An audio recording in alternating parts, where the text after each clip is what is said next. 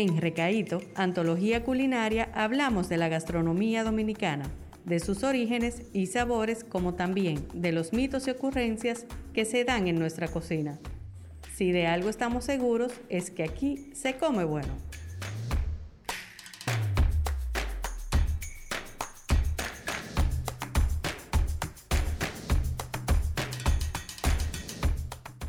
Mi nombre es Julianis Navarro.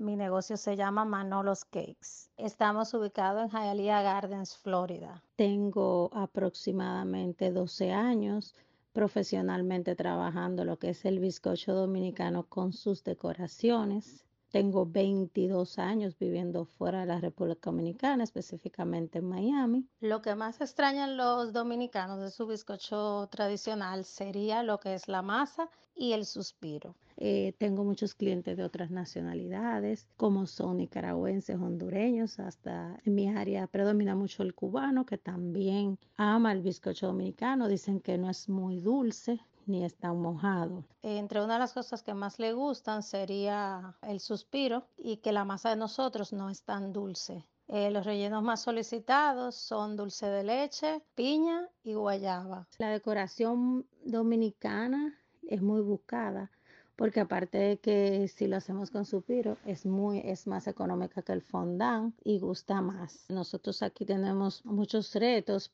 para lo que es preparar el bizcocho dominicano, porque lo que es la vainilla, que es una de las cosas que nos identifican, y el ron, por lo menos en mi caso, trato de traerlo de Santo Domingo, ya que aquí, si lo consigues, te cuesta demasiado caro. Para tu poder vender un producto que no sea tan caro, necesitas buscar la economía. Para mí la vainilla es lo más importante. La vainilla dominicana es lo más importante para el bizcocho dominicano y que tenga su toquecito de ron. Mis redes sociales son en Instagram, son arroba manoloscakes para que me den una visitica por ahí.